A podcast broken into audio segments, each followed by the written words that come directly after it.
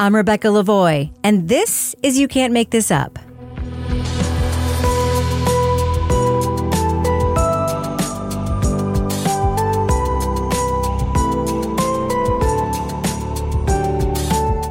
You Can't Make This Up is the podcast where we uncover the true stories behind your favorite Netflix documentaries and films. On today's episode, we take a closer look at the Netflix documentary series Depp v. Heard. Depp and his legal team say that Heard is outright lying and that those lies have devastated his career. Heard countersued for 100 million in damages alleging the actor's legal team tried to defame her by calling her claims a hoax. Today, we're talking to executive producer and director Emma Cooper. When actor Johnny Depp sued his ex wife Amber Heard for accusing him of abuse, the world was glued to the trial live stream. Fans took sides. Lawyers pulled no punches, and social media influencers provided hot takes in real time and the fates of the parties to the lawsuit were decided as much in the court of public opinion as they were in a court of law. Depp v. Heard examines the infamous defamation case that captured the world's attention and became the world's first trial by TikTok. Showing both testimonies side by side for the first time, the series explores this global media event, questioning the nature of truth and the role it plays in our modern society. He just kicked me in the back. I don't know who to believe. It, it didn't happen. I don't know how much of it is true. They're two actors. You can really just feel how much of a psychopath this woman is.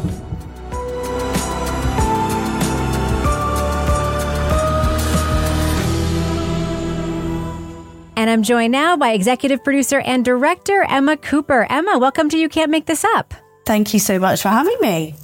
So, Emma, at what point did you start paying attention to this defamation trial? Were you a trial watcher from the beginning, or afterward, were you like, what was that? I was an obsessive compulsive viewer of this trial. I probably got to it a few hours late. Um, but by the end of day one, I was locked in and I was an avid viewer for every single day of the trial. It, it took over my life.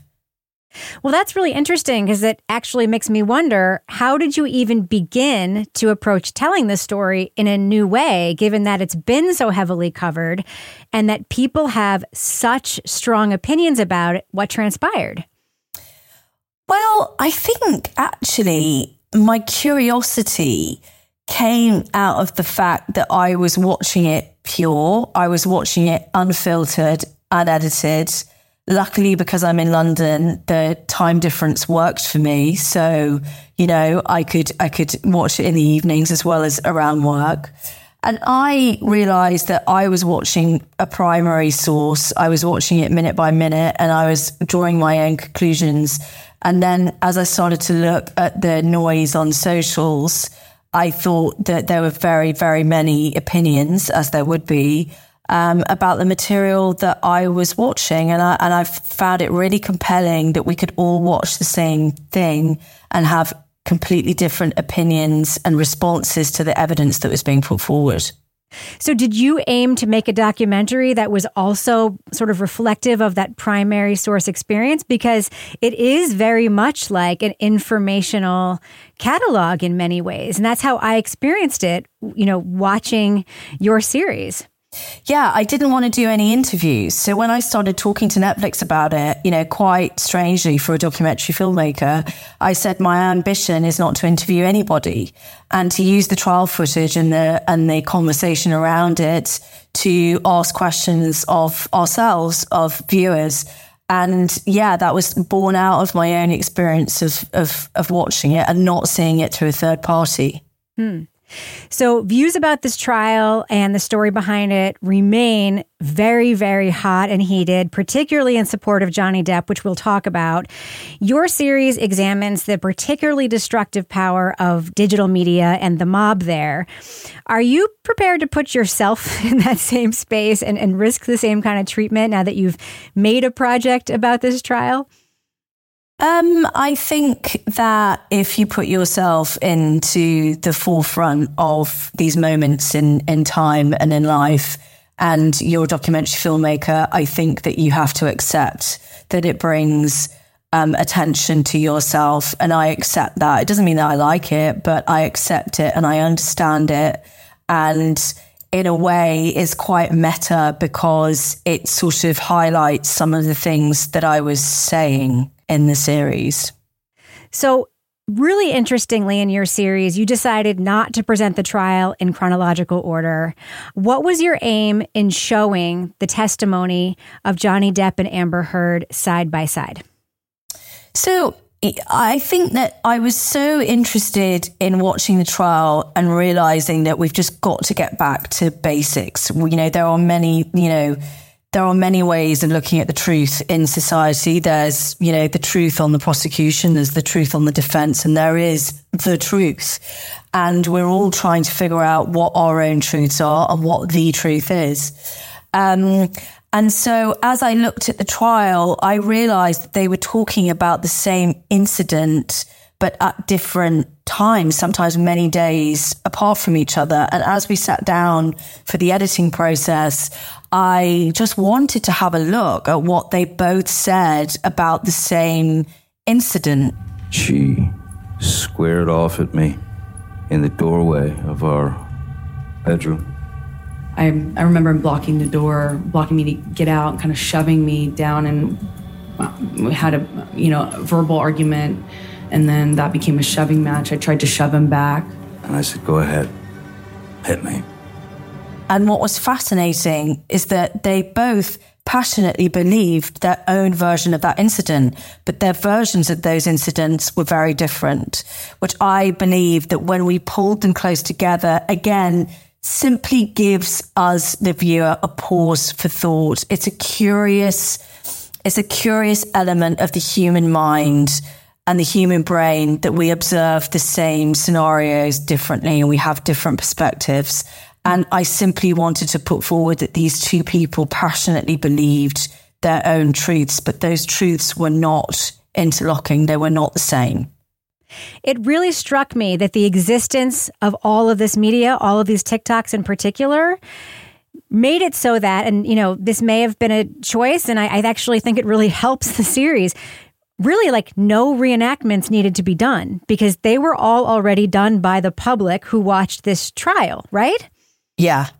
I mean, TikTok is an amazing thing, and YouTube, and all of these socials because you know you can you can have an opinion you can act something out and it can be live in a matter of seconds and it's there forever um, and i find i find that fascinating I want to ask a craft question because something that I very often think about when I watch documentaries about difficult subjects is something like the scoring, because it is a very fine line to, you know, when you're telling a story like this, especially a story that involves, you know, very triggering things like abuse, um, to not be, you know, manipulative with music. And I think you walk that line very well. There is like an extensive orchestral music score, you know, throughout the clips of courtroom testimony that sort of varies from sort of light, you know, to more dramatic as the testimony kind of continues into darker areas. How did you think about that as you were putting the series together? I'm so happy that you asked this question. I'm so happy that you noticed it because right from the beginning, the score was very important to me as a way of conveying emotion and thought and some kind of directorial take uh, within the series because usually there's a way as the director of getting your voice or your thoughts into a piece via the questions that you ask of of people, albeit you cut the questions out because nobody really wants to hear you. And I worked with a drama composer actually called Edmund Butt, who was fantastic and who who joined the production very early on. And I would give him scenes and I would say, this is the emotion that this scene needs to convey. And he managed to do that. So the whole, the whole series is scored. And I wanted it to, I wanted it to feel like a movie. I wanted it to feel like the Hollywood movie that it actually became. You know what's interesting to me, and I do want to talk about what happened later in the trial, especially with sort of the rise of what happened on social media. But the court of public opinion here seemed very preloaded in favor of Johnny Depp in many ways. And doesn't that sort of reflect the level of difference of the celebrity of of Johnny Depp and Amber Heard. Yes, and that's that. The point is, we were making a commentary and documentary about the fact that there was maybe more support on one side or rather than another. Mm-hmm. And as you say, when we were sifting through the material, it was easier to find far more voices that were pro Depp than were pro Heard. And we reflect that very clearly in the series while also ensuring that Amber Heard's support was fully balanced against and alongside Depp support. But I would say that he's a big Hollywood star and people think that he is Jack Sparrow and he is a part of their lives. And they came out and supported him in that way, like all the characters that he's played. And he's a very loved older actor. Mm. So, one influencer shot video of people lined up uh, for day one and the general scene outside of the courthouse. And from a distance, he filmed another line and said, Over there, that's the professional, credentialed media. Okay, so if you're like official media, you have to be on that side of the street, right? If you're like just a fan, you can be over here. So I can kind of get like a closer look at Johnny. That sort of captures the theme of the entire series, right? That the general public has this close up, intimate access, and that the professional credentialed media was sort of looking at it from far away. Yeah. I mean, I think traditional media, whatever, however you want to call it, just kind of arrived late, like just didn't think it was going to be a thing. And everybody on the socials was super smart and got there really quick and, and realized that it was going to be a massive national conversation. And I think that maybe traditional media was a bit sniffy about it. Thought like, why are we going to go to Virginia and have a look at this trial, you know, for two people who are actors? And the socials knew that it was going to be something very big. And they are part of the reason then why also it caught fire. But they were certainly the people who were often in the courtroom and did have, you know, who were there watching from within. There were certain YouTube channels that really exploded during this trial because they were doing this live, real time coverage as if it were a sports event. What were like the bona fides of some of these YouTube streamers? Did, did any of them have uh, some some professional, you know, basis for doing this, or were most of them kind of amateur YouTubers who were doing sort of general commentary who hooked onto this story, realizing that it would amplify their their channels? I mean, there was certainly one who had been a contestant on The Bachelor. Um, but equally, there were people from a legal background, you know, who had very interesting things to say. There were people from journalist backgrounds. Um, but they're, you know, all of them were commenting as live and maybe without some of the guardrails of a national news network. Can you tell me a little bit more about Darth News? This was a, a character that I was not particularly familiar with, and I certainly uh, would jolt in my chair a little bit every time that imagery would come up on the screen. Yeah, I found Darth a really strong voice. He was, you know, he, we realized that he was commenting a lot. He was pro uh, Depp. And I found his anonymized voice really interesting. And he had really interesting things to say and a certain way of saying them, which would have been very difficult to platform on a news network or a news channel. I'm not a legal scholar, I'm not a lawyer. I do this for fun, but I have like a dog in the fight because I actually give a fuck about Johnny Depp and men's rights. And I found it fascinating that he was a very large, well listened to, well watched commentator on the trial, but he's very clear in his opinion. You know, you know what this man stands for, and you know exactly how he feels about both people in the trial the whole way through. I found his narrative very clear and therefore very interesting. What do you think about the fact that this very clear narrative, this very, very pro Depp voice who would, you know, invoke men's rights frequently, was also the same person wearing a Deadpool style mask and kind of being there as an anonymous figure? I thought that was very interesting too. Yeah, I think that, you know, to some extent, even the people within social media are a bit scared of social media. You know, everybody is, aren't they? You know, we're all in a world where, you know, in one minute, everything can change because of something that you've said, you know, maybe out of context or, or, or maybe just how you felt at that time. And I think that Darth very much kept his face out of the limelight. It was really interesting because, like you, I was watching the trial as primary source, and I don't really interact, you know, with TikTok as much as like my 20 something kids do.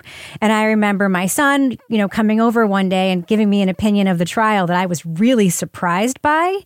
And it made me wonder, and I'm just curious about your thoughts. You know, are these live streamers and TikTokers, um, to what extent do you think they're influencing opinion versus amplifying opinion, if that makes sense? Um, I mean, look, there was a jury and there was a verdict. No one is disputing that. What I find really fascinating and was one of the things that I wanted to look at is that TikTok and many TikToks do not necessarily have context. And it's the context that you need and so, very many of these TikToks can survive in isolation with anybody saying whatever they want to say without showing their primary evidence for saying it.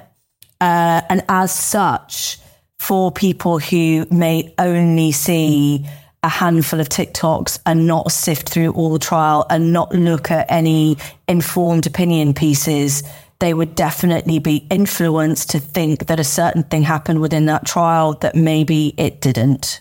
Hmm.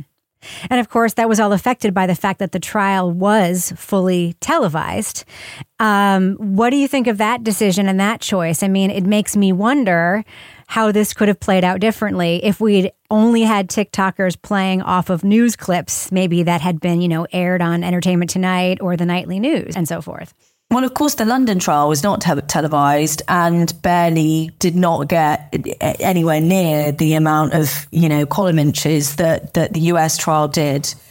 But I think it's a difficult question because I'm not against the democratization of being able to watch streams of trials and being able to have an opinion on them is not per se a bad thing. I guess the absolute lack of regulation and accountability is a tricky thing for our society, I would say. It's a tricky question. You know, there's no real answer. You want to encourage people to be able to say whatever they want. We have freedom of speech. But I do think that there's accountability. Now, one would hope that a fully televised, transparent trial would not actually cause so much misinformation. But strangely, it does.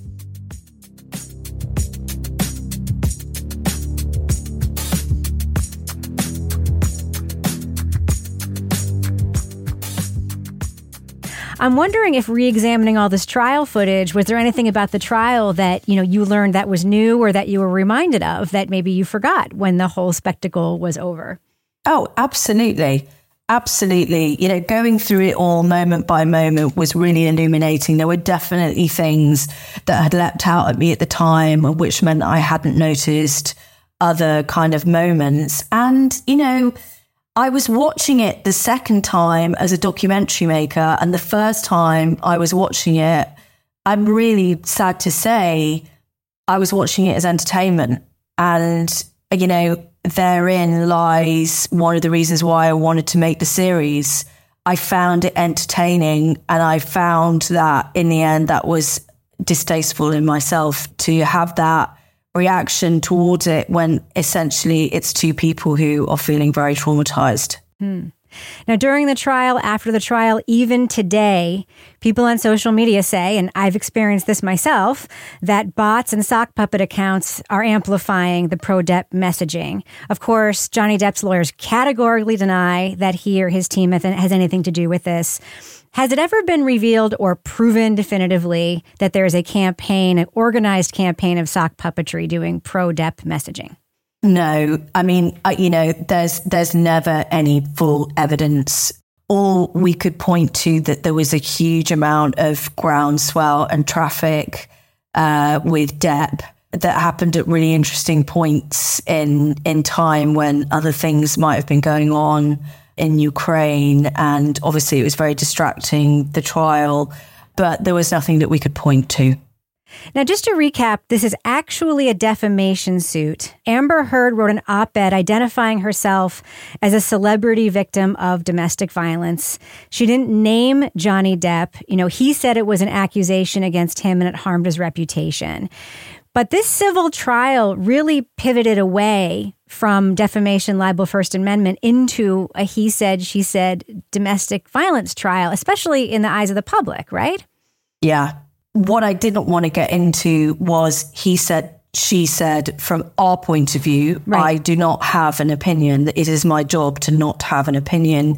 But my job and my interest lay in the fact that it was so polarizing and that it became that and everybody picked a side and then it became about something very different than as you say the reason that it came about well, you know, one way to look at this is that truth is a defense against libel, and you can't legally be defamed if the statement is true. So the trial became about Amber's truthfulness versus Johnny's character. And to prove either of those things, it can become unseemly and in this case very ugly, right? Yeah, yeah. Yeah. There were there were moments in that trial on both sides which were deeply troubling, deeply upsetting, and they were laid out very private moments, very sad moments. Um, no matter what you think about either person, you know, on both sides, it was not something that you would want people to see. And that was very sad, I think. Nothing happened this morning, you know that? All I did was say sorry. Did something happen to you this morning? I don't think so. And, you know, it was really important for me in the first episode that we really built up and showed their love story because it was always quite bizarre and sad and poignant to me that these two people at one point had been deeply in love. It had been, uh, it was an amazing romantic Hollywood love story. And, and it came down to this sad argument and fight in a courtroom in Virginia with very bad lighting. And, you know, you're not used to seeing these people with very bad lighting looking like the rest of us.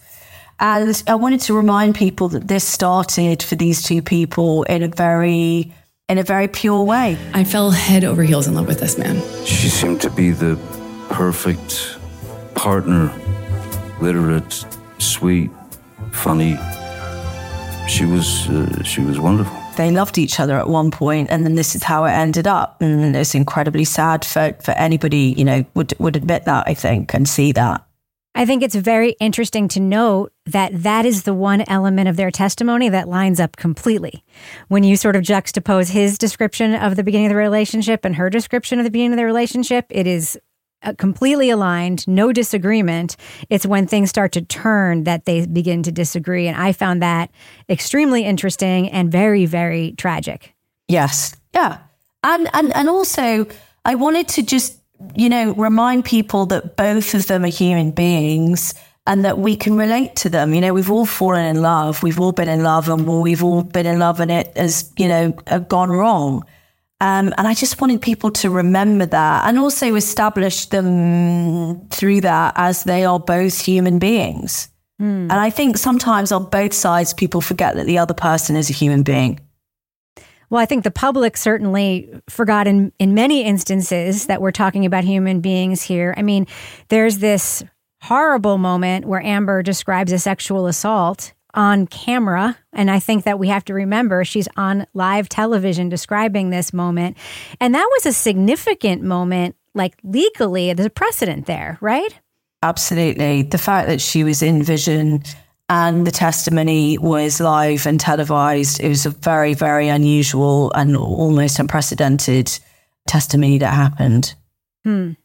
So, in the opinion of a lot of people, um, Amber Heard did not, quote, perform well on the stand, which hurt her with the jury. Sitting here today, it's so awkward. You have not donated the $7 million, donated, not pledged, donated the $7 million divorce settlement to charity. I use pledge and donation synonymous with one another. They, but I don't. Miss Heard, I don't use it synonymously. That's how donations are paid. Ms. Heard, respectfully. It strikes me that in today's environment, and I don't think this is necessarily just today, I think it's through history, for women especially, it's more important to be likable in many cases in order to be believed, right? Both of them had a strategy. You know, both of them had legal teams who decided to go one way and another way, and delivery uh, was part of that. You know, it being on TV was part of that. And I think that, you know, I don't know because I never spoke to the people who advised Amber, but it was clear that people responded better to Johnny's testimony than they did to Amber. And in particular, which we show in one of the episodes, the fact that she, you know, whoever advised her was advising her to speak directly to the jury then seemed quite strange when you're watching it on the live feed. And I'm not certain that that, that, that was an element that worked for her. I thought it was interesting, and this is just my observation, that you know, people online kept talking about how she was an actress. She's an actress. And I'm like, he's a very experienced actor. And he has a different accent than he used to have. So why are we only talking about her performance and not his performance when he literally is embodying the character of Jack Sparrow now? Yeah, I, I kept on saying it's very rare for a documentary filmmaker to have one of the best actors of their generation to be my main character, one of my main characters. It was extraordinary. You know, he is a incredibly amazing actor and you know they both are but you know he comes with a lot of history with that so Johnny Depp claimed to be a victim to, you know, he had his own photographs, his own audio tapes, and Amber admits to uh, the behavior in many instances. So does this speak to the nuance of the cycle of violence, or does this speak to some kind of victimhood that we just need to better understand? I mean, again, I'm not there to look at that detail of the trial. I was to look at the fact that they were both claiming, you know, very real, very credible uh, violent instances and how that was taken by other people and how the moment that you thought the DV survivors would side with a woman, they sided with a man. And it was just a really amazing moment in time where the how people reacted to the testimony on both sides it just went a very different way like all the time you just couldn't predict how the majority where the line would fall on on any of these instances hmm. So you reviewed all of the live stream footage, all of these TikToks, and of course the verdict came out. What was your impression of that real time online reaction? To the verdict? Well, again, I mean, I think everybody forgets and maybe doesn't want to say it was incredibly exciting. It was a huge moment. Do you find that Mr. Depp has proven all the elements of defamation? Answer yes. Depp, Depp wins count one. Greater weight of the evidence. Oh shit! Question. The you know, there's not many times in life when a global event happens and everybody stops what they're doing and watches. And it's really reflected in the socials. Now, of course, everybody was there because they wanted to see their version of justice be maintained and to happen.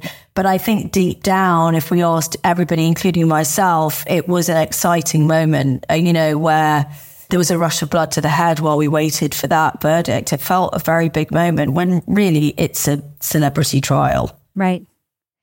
So it seemed that it wasn't till after the trial and after the verdict and after those documents were unsealed that its consequences were examined, especially by people I think who weren't following it necessarily day to day. And that includes some of the media who covered the trial, right? Yeah, I mean, I think I, I think the the noise around the trial took everybody by surprise. You know, I think it was probably the very first of its time where anybody could comment without looking at all of the trial and without looking at the detail and the primary evidence. And I think that, um, you know, traditional media maybe were caught off guard and also was surprised at how unlevel the support was. It was just out and out Johnny Depp. And, you know, I think some traditional media, which we put in there, you know, felt like after the Me Too movement, after, you know, such a push on feminist voices in the last couple of years, since the beginning of the Me Too movement, really felt like the the noise around the verdict really kind of surprised them and took that cause back to some extent. So, the obvious question is whether or not social media coverage influenced the verdict. Of course, Amber Heard's attorneys say it's impossible that it didn't, and Johnny Depp's attorneys say there's no way that it did. Do you have an opinion on that? I mean, I don't have an opinion about anything. Yeah. Um, and that, I, I, do secretly, no, I don't. Um, I think that the verdict was the verdict. The jury members took it very seriously, but they were not sequestered. And I don't think anybody's saying that a TikTok in isolation could sway a jury. Nobody is saying that. I think the most important thing to really examine is that the noise around it, which wasn't always evidenced and rooted in primary evidence, that was not at the forefront of the social media noise. It was opinion, opinion, opinion. And it wasn't necessarily always driven and rooted in fact. And I think we would all be naive to not think that social media is an incredibly powerful force. And as we showed in episode three, Johnny Depp went and spent time with some of those social media supporters he didn't go and say thank you to other people. He went and he thanked those people who had been the most strident voices in support of him. Well, social media does bleed into real life in many instances in this trial. You know, Johnny Depp waves to supporters in the courtroom after the verdict. And it occurred to me that the jurors were arriving to the courtroom every day. They weren't sequestered and they were probably driving past the crowds, right? So they didn't need to be on Twitter and TikTok to at least see something. I mean, that just, that was just impossible for them to not see that. Yeah, I mean, the noise around it was very loud. And even though the judge very strongly reminded them every night not to be influenced by anything, we are all human beings. And I think the noise was very, very loud. So I was watching how the TV footage was remixed and how hardcore supporters used it. And I was sort of getting this bad feeling in my gut about how some very high profile criminal trials that are in the works today might be manipulated for public consumption. Do you think there are lessons here for those who think this kind of fully televised coverage would bring solemnity to these kinds of proceedings? I don't think there's necessarily a problem with televising trials because you're showing a full truth you know, unfiltered, unedited. It's very important. I also think that the democratization of social media is incredibly powerful and incredibly important. But I think that if this series and this trial shows anything, is that we all need a filter within ourselves. The filter is now no longer the platform that we choose to have our opinion for us. You know, all young people are completely platform agnostic. You know, we all know this. They wouldn't remember where they got a certain TikTok from or who, or they'll follow certain people, but it's open, it's out there. You can get your news and you can get your opinion from anywhere. And I guess all I'm kind of pleading for is not that this doesn't happen again, is that when we look at TikToks in isolation and we look at social media in isolation, we take a moment to think, what was the truth here?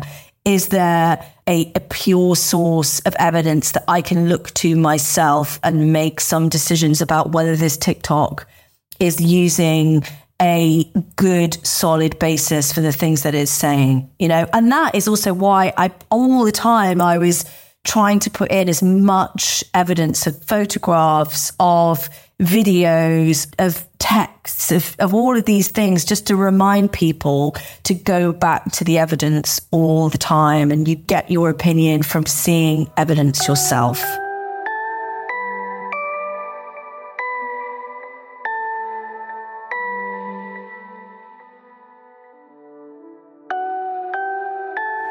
So Johnny Depp said he pursued this lawsuit to save his reputation, to save his career. Did he accomplish either one of those things with how ugly this thing got?